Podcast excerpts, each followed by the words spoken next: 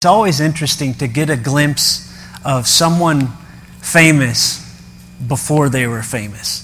Like to get a glimpse of someone we all know, see on the internet, read about, maybe when they were a kid.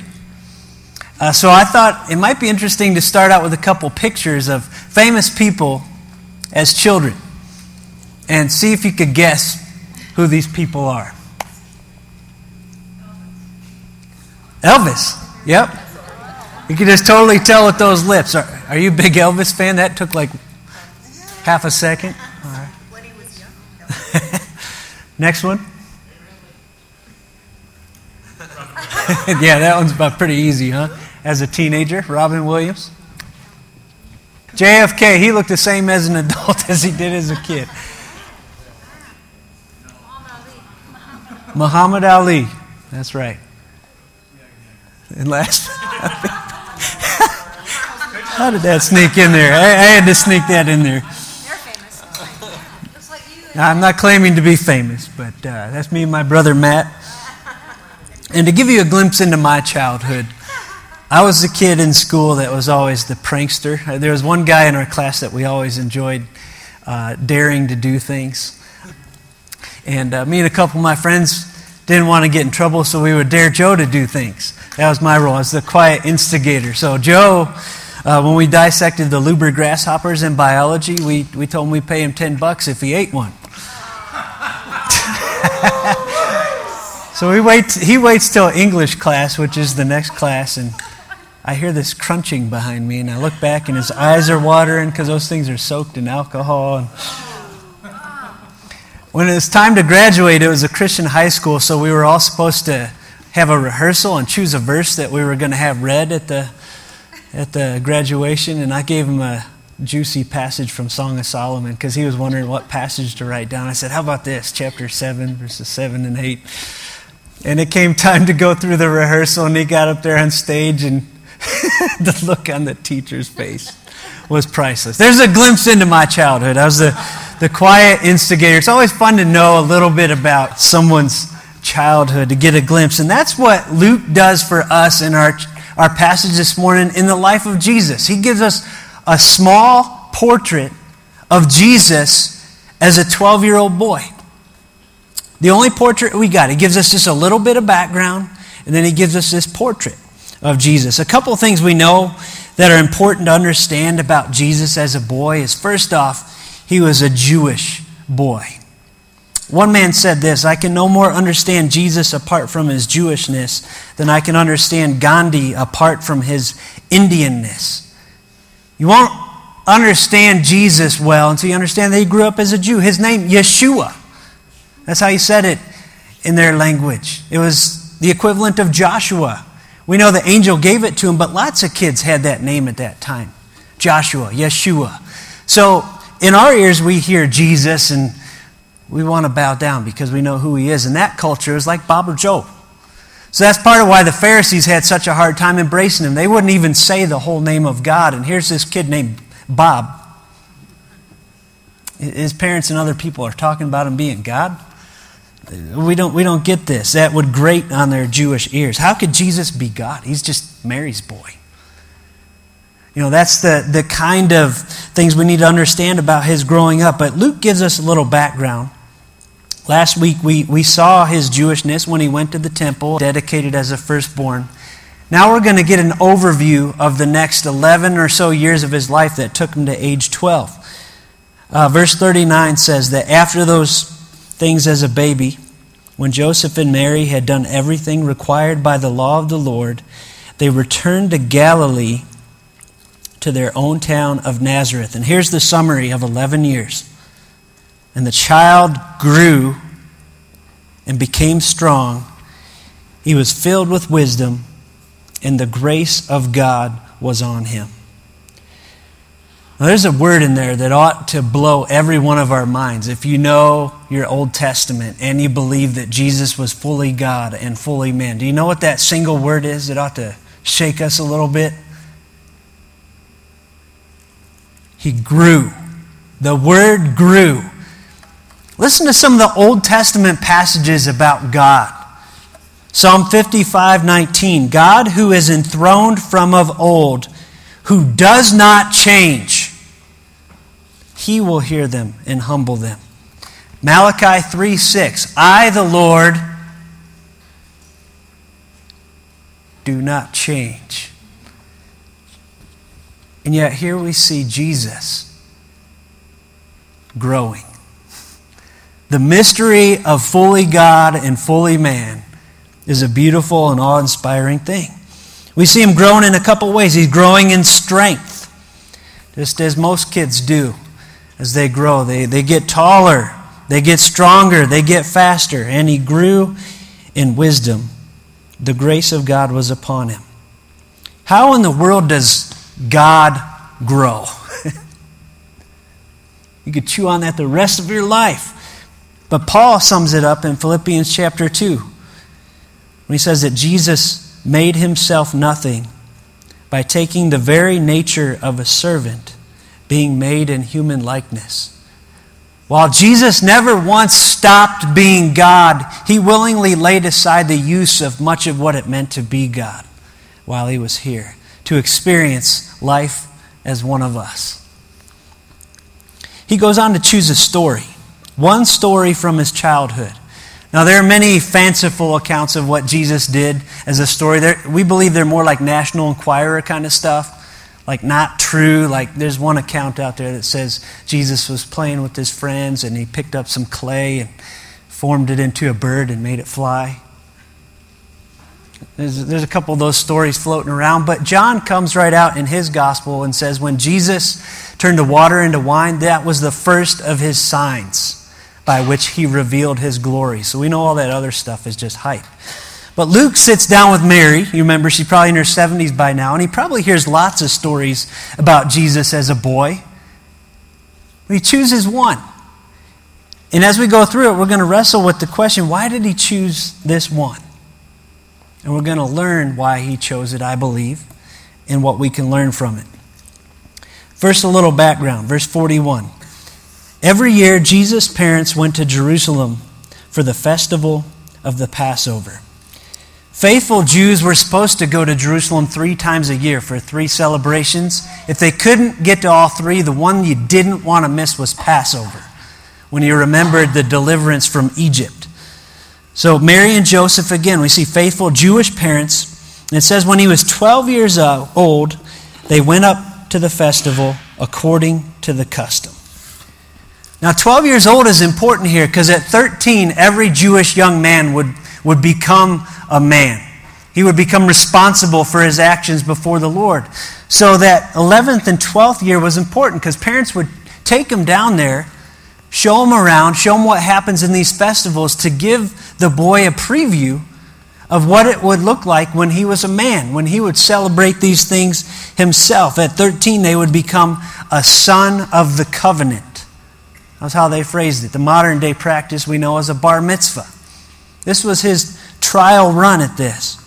It says, verse 43 After the festival was over, while his parents were returning home, the boy Jesus stayed behind in Jerusalem. But they were unaware of it. Thinking he was in their company, they traveled on for a day. Then they began looking for him among their relatives and friends. When they did not find him, they went back to Jerusalem to look for him. Now, some of you, especially if you're only on your firstborn child right now, you're saying, How do you lose your kid? I know it happens, okay? Well, for one thing, just practically speaking, we know he had at least four brothers and multiple sisters. So he was in a large family, okay? I know from here from my wife Carolyn that she grew up in a family of six, and one of their kids got left at church on a Sunday morning. So it happens. they went back and got them. It happens with large families, but more to the point, when, when these groups would travel to Jerusalem, they'd, they'd walk long ways. And, and we think of family in terms of just our nuclear family. They thought more broadly than that. And they would travel in large social groups from their town. So you got this large group from their town of Nazareth that would walk along the road. And then as they got to other towns, other groups from other towns would join that group and it would grow and grow and this would provide safety from robbers and things like that but also the women and children usually traveled in the front the young children And the men and the older boys would usually travel in the back. So you can see how it'd be easy for Joseph to be thinking, oh, Mary's got him up front. And Mary to be thinking, oh, no, Joseph's probably got him in the back. But they, they get a day into their travels and they realize that he's missing. So it takes them a day to get back to Jerusalem and they begin to look for him. And here's where we're going to learn three reasons why I believe Luke chose this story. Three things we can take out of it. You remember the beginning of his gospel, he said, I want you to be certain of the things you've been taught. So everything he chooses is for that underlying reason. He wants us to believe that this young man, this young boy, is fully God and fully man came to save us from our sins. And we're going to see, we learned that he grew. We're going to see three ways that Jesus grew in this passage and what it has to do with you and I. Uh, the first one is he grew in wisdom. Verse 46 says, After three days, you know, one day out, one day back, and one day looking around for him, they found him in the temple courts, sitting among the teachers, listening to them and asking them questions. Everyone who heard him was amazed at his understanding and his answers says they were amazed at his understanding. Now, how did he get his understanding? Remember, verse 40 says he was filled with it, but we have to go down to verse 52, where we'll go later, where it tells us he grew in wisdom. See, as fully God and fully flesh, we don't believe that Jesus had this full download the moment he was conceived in Mary's uh, womb. We don't believe he knew it all. He, he grew in wisdom. This is mind blowing. Another Old Testament passage about God, to think of God growing in wisdom. Isaiah 40, Israel had thought that God had forgotten them. Verse 12 says, Who has measured the waters in the hollow of his hand, or with the breadth of his hand marked off the heavens? Who has held the dust of the earth in a basket, or weighed the mountains on the scales and the hills in a balance? Who can fathom the Spirit of the Lord? And here we go. This is the key part. Who can instruct the Lord as his counselor? Who does the Lord consult to enlighten him? And who taught him the right way? Who was it that taught him knowledge or showed him the path of understanding? The answer to all these questions is no one. He's God. He is omniscient. He knows everything. Contrast that with what we see here. Jesus grew in wisdom, or as it says in verse 46, they found him in the temple courts, sitting among the teachers, listening to them and asking them questions.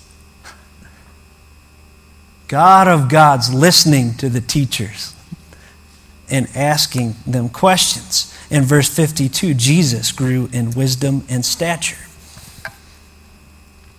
What does this tell us? Well, if you remember, Luke is not only out to show us that Jesus is the Son of God, he's also really working hard to show us that Jesus is the Son of Man. And we never want to lose either or the other. There's one extreme that says when we read about Jesus in the Gospels, we only need to believe that he was the Son of God who died for us, and that's where it stops. There's another extreme that says we need to look at everything he did and do it in our own power, and we leave aside the belief in Him as the Son of God. The biblical picture is both. We need to believe that He is the Son of God, but also that He is the perfect Son of Man, who, when we trust in God and receive the Holy Spirit, we can now walk in His footsteps. Not in our own power, but in the power of the Spirit. The author of Hebrews says He was our forerunner. That means He went before us to show us the way. So when we see Jesus growing in wisdom, one of the things we take away from that is I ought to grow in wisdom as a child of God. I must never be content at the level of wisdom I have today. As long as I'm alive, I should keep learning and practicing what I learn. We believe the way he learned this wisdom, even as a 12 year old boy, was simply by reading the scriptures that he had in his home. Like I said, he didn't get an instant download in Mary's womb. Even as a child, he was diving into the scriptures. Psalm 119. This is how we get it as well. 119, verse 99 says, I have more insight than all my teachers, for I meditate on your statutes. I have more understanding than the elders, for I obey your precepts. You want wisdom? Where do you get his statutes and his precepts? In your Bible. Jesus grew in wisdom. We ought to be growing as well. Beyond the simple practice of reading his word, Listen to what Paul says in 1 Corinthians 1, verse 30 to the believers. He says, You are in Christ Jesus, who has become for us wisdom from God. You got the written word, you got the living word, who is now our wisdom, Jesus Christ. He gives us his Holy Spirit, John 14, 26. But the advocate, the Holy Spirit, whom the Father will send in my name, will teach you all things and will remind you of everything I have said to you. Let me ask you the question with this first point. Jesus grew in wisdom to the point where his teachers were amazed at the wisdom he had. Are you growing in wisdom? Or if you look back five, ten years earlier in your walk, are you still at the same place?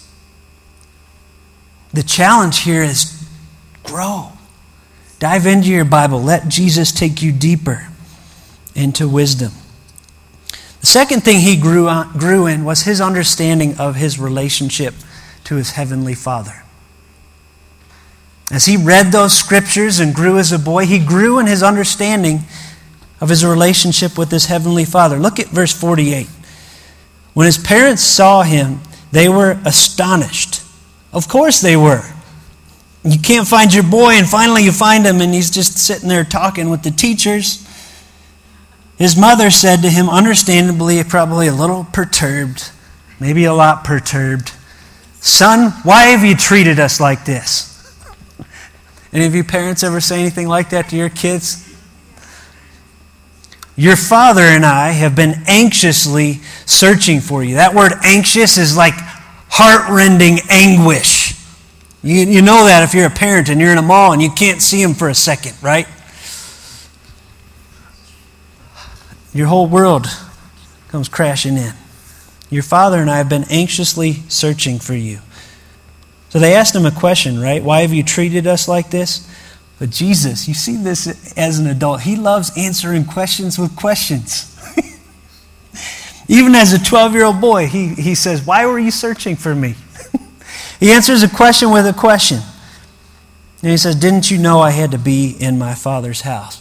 Now it's interesting that later on in this same temple, as an adult, he would answer another question with a question. You remember he, he cleared the temple out, and the Pharisees came to him and said, By what authority do you do these things?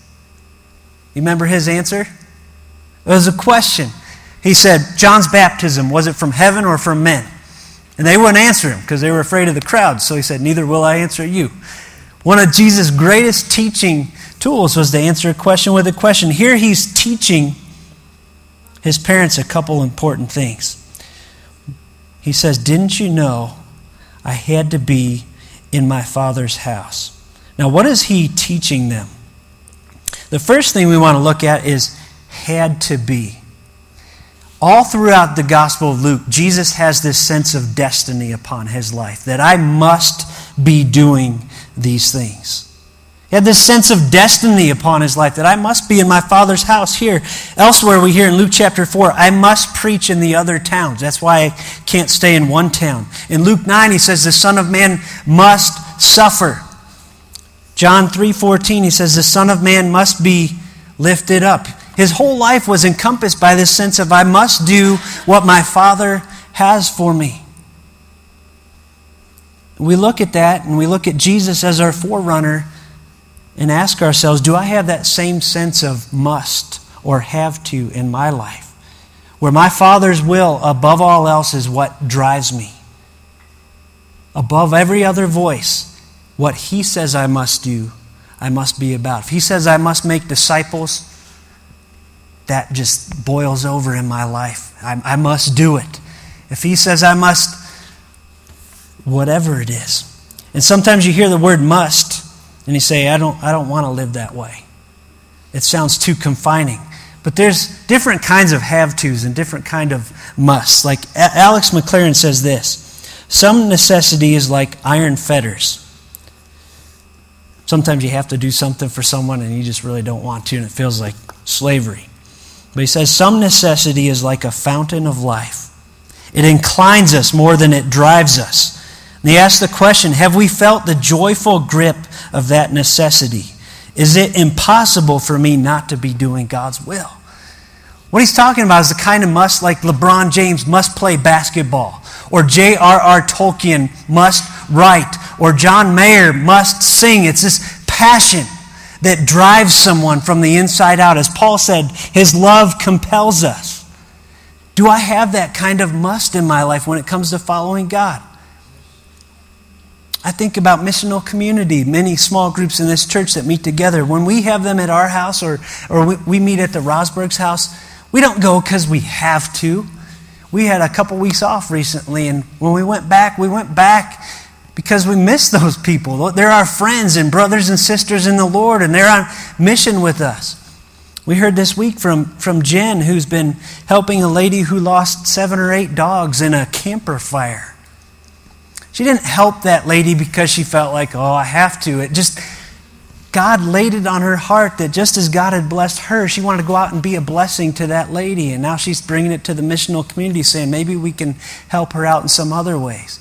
Not because she feels like it's this external list of things to do, but because God has put that inside of her. I don't love my wife because I have to. I love her because I want to. It overflows from my heart. And that's the same idea. Jesus says, If you love me, you'll obey my commands. He's saying that if you love me, obedience, this have to, will, will overflow. That's how he feels about his father here. And speaking of his father, you see another teaching point here. You notice what Mary said? Your father and I have been anxiously searching for you. Who's she talking about when she says your father? Joseph, Jesus' stepdad, if you will. But what does Jesus say? Didn't you know I had to be in my father's house? Or about my father's business? That's another way to translate that. He's saying, Look, I, I have a, a heavenly father whose will matters in my life more than any other will, even yours. And I think about Ephesians 5:1 that tells us as God's kids Follow God's example, therefore, as dearly loved children. If you grew up or are growing up with a dad that you love, the natural response is, I want to be like him. And that's what he's saying here. We ought to, like Jesus, want to be about our Father's business. Do you have that desire? The point for us is we should be defined first in life by our relationship to God the Father. Now, of course, Jesus was uniquely the Son of God. None of us are deity. I'm not saying that. But as we get into the New Testament epistles, it says we're co heirs with Christ, we're brothers and sisters of Christ. Does that relationship, above all other relationships, define the choices that I make? Jesus said it this way in Luke chapter 14, verse 26. If anyone comes to me and does not hate We'll explain that in a minute. Does not hate father and mother, wife and children, brothers and sisters, yes, even their own life.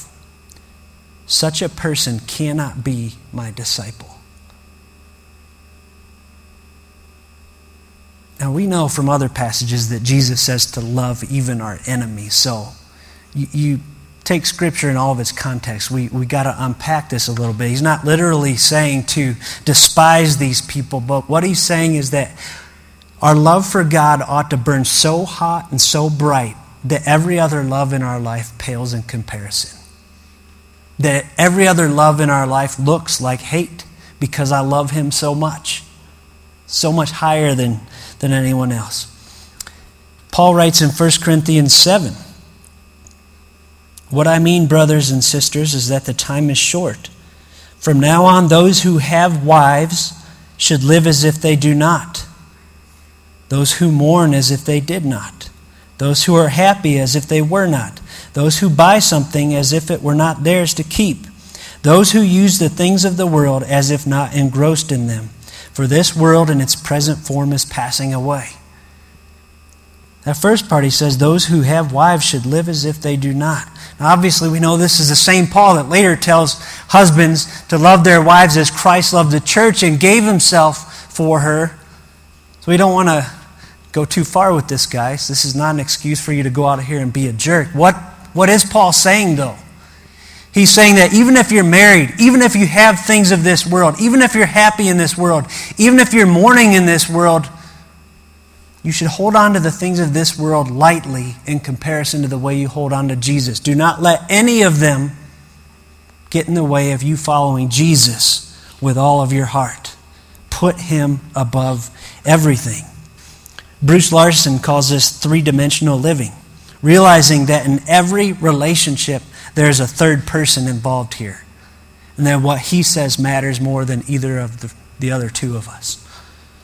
So let me ask you do you have that growing awareness of your relationship to your Father? And does that define you above everything else? There's one level the decisions, the choices, where I go, what I say, what I do. That's the surface level, though. We want to go deeper. Why I go, why I say, why I do. And then the deepest level is who I am. When somebody asks you, Who are you? the first thing as a child of God ought to be a son or daughter of God. That ought to be the primary source of our identity. So, are you defined by that? Or has your relationship with anyone else or anything else become more important? Does anything else become more of a factor in how you see yourself, how you think, and what you do? And as we think of that sense of must for God, let me ask you what are the things where you have that driving sense of, I have to be about my Father's business? What are they? Third and final thing we see grow, Jesus growing in is obedience in the everyday.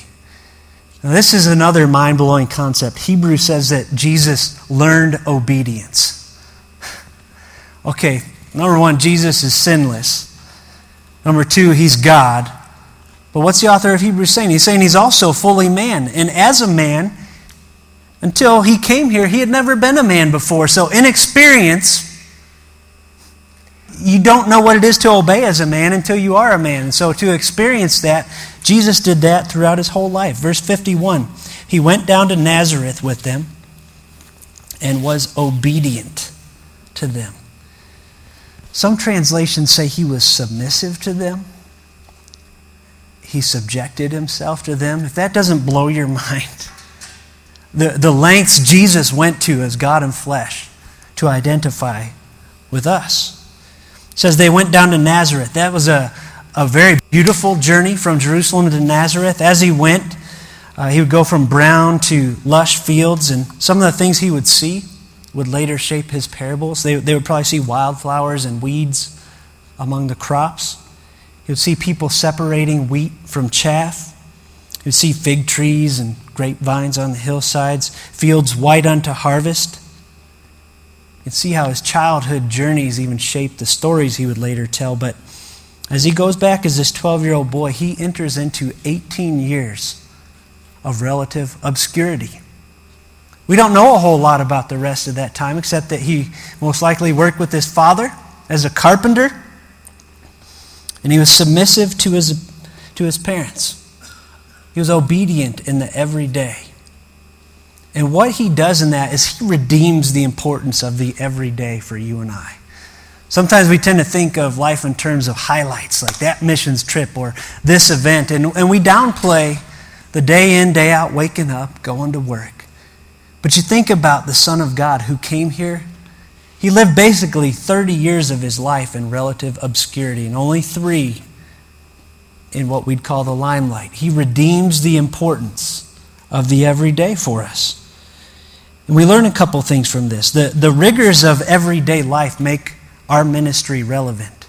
You see, if we all went away to some compound and just read the Bible all day and, and hugged each other all day and prayed all day and we didn't work and we didn't do things, how relevant do you think we'd be to a world out there?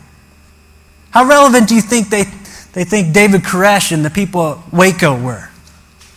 If we just lived in this spiritual mountain all the time, we wouldn't be relevant. We become relevant in our day in day out living. That's what Jesus showed us. John 1:14. The word became flesh and blood. This is in the message. I like the way it says it. Word became flesh and blood and moved into the neighborhood. We saw the glory with our own eyes, the one of a kind glory, like Father, like Son, generous inside and out, true from start to finish. It's important that we're incarnational, just as Jesus was. He took on flesh. He understands what it is to work and live in relative obscurity in a backwoods town where people said, Can any, anything good come from Nazareth? He understands. It's important to be incarnational, present. Listen to what Hugh Halter writes like harsh words spoken without tact or a fire burning outside a fireplace, missionality by itself can hurt the cause of Christ more than it helps. This is why being missional has an inseparable twin. The word is incarnational, it means to take on flesh. If missional means to go, incarnation is about how you go and what people see as you go. It encompasses your posture, your tone, your motives, and your heart. Incarnation is critical because it will eventually determine whether or not people will want to know you or your God. Think about the lengths Jesus took to relate to you and I, and then ask yourself Am I being incarnational in the lives of the people that I know that need Him? The everyday obedience is important. That's why in the book of Ephesians, Paul starts out with three chapters saying, This is who you are in Christ. And then the last three chapters are basically about the everyday life. Husbands, love your wives as Christ loved the church. Wives, submit to your husbands. Children, obey your parents. Fathers, do not exasperate your children. Slaves, or today employees, obey your masters. And masters, treat your slaves in the same way. Do not threaten them. It's all this everyday stuff, right? Because the everyday matters. Jesus shows us the importance of obedience for 18 years in the everyday of life. One man said it this way We do not turn common duty into the Father's business unless we remember Him in the doing of it. But if we carry the hallowing and quickening influence of that great must that we talked about, the have to for God, into all the pettinesses, Y'all got any pettinesses in your life? And paltrinesses and wearinesses. Anybody got any wearinesses? And sorrows of our daily trivial lives. If we carry that must with us, then we shall find, as Jesus Christ found, that the carpenter's shop is as sacred as the courts of the temple, and that to obey Mary was to do the will of the Father in heaven. Shout out to my brother John this week. He was approved to open up a Snap Fitness. Let's give him a round of applause. I just thought of you in that. As you go to begin that franchise, that work that you do there and the way you represent Christ with your clients and the other franchise owners is every bit as important as what happens in this room or another church room on Sunday, right? When we carry God and that must into the everyday, it becomes crucial and important. So he grew in wisdom, he grew in his understanding of who he was in relationship to his father, and he grew in obedience in the everyday. So let me ask you do you believe in the importance and the power of every day? Waking up, going to work, talking to your neighbors, watching those kids. Do you see how it can make you relevant to those around you? Yes. You see, those things that we do are what connect us with other people. Last week, I, I, thought about it some more when we talked about the second coming of Christ and how some people have an inclination to go run and hide in the hills somewhere and build a compound. You know the trouble with that? Who's going to be a light to all the people that are still working? Nobody. Nobody. That's why we got to engage the everyday as an opportunity for the Lord. Verse 52 sums it up. Jesus grew in wisdom and stature and in favor with God and man. I want to close with just two questions. Number one, are we in awe of Jesus, fully God and fully man? It's this whole passage about him growing and learning obedience, and it ought to blow our minds. It's worthy of spending some time today saying, I worship you, Jesus, for, for being fully God and fully man. It's amazing. And secondly, are we too growing in wisdom and in favor with God and man? Do I have a sense of that must, that, that relationship with my Father? And am I learning to grow in the everyday obedience? Father, I thank you so much for Luke. He goes out of his way. He's the only one that gives us any childhood stories other than the birth about, about Jesus. He gives us this glimpse that even at such a young age, he was growing in his understanding of who he was in relation to, to you. It's so beautiful, Lord, and, and it's encouraging. Uh, Lord, I pray that you'd inspire us to never be content with the level of wisdom we've attained. May we continue growing in the power of the Spirit. Uh, Father, I pray that you'd lay at least one specific must on our hearts this week. If there's some in this room that when I ask that, they don't know, it, it was foggy or unclear, Lord, make it clear what you've laid before them this week. We know one beyond the shadow of a doubt. We're here to make disciples. God, wake us up to that must. Let it, let it drive us. And if there's anybody here discouraged in the everyday, wondering if they are making a difference, if what they do is important, encourage them with 18 years as a young carpenter in a backwoods town. The importance of everyday obedience, the value of being incarnational. Thank you, Lord, for that glimpse into your life. You're now seated on a throne. It's amazing to think back and imagine you as a 12 year old boy. Thank you for being so tender with us that you would show us that. Uh, Lord, we, we worship you. And we praise you. Thank you for becoming one of us to identify and to save us.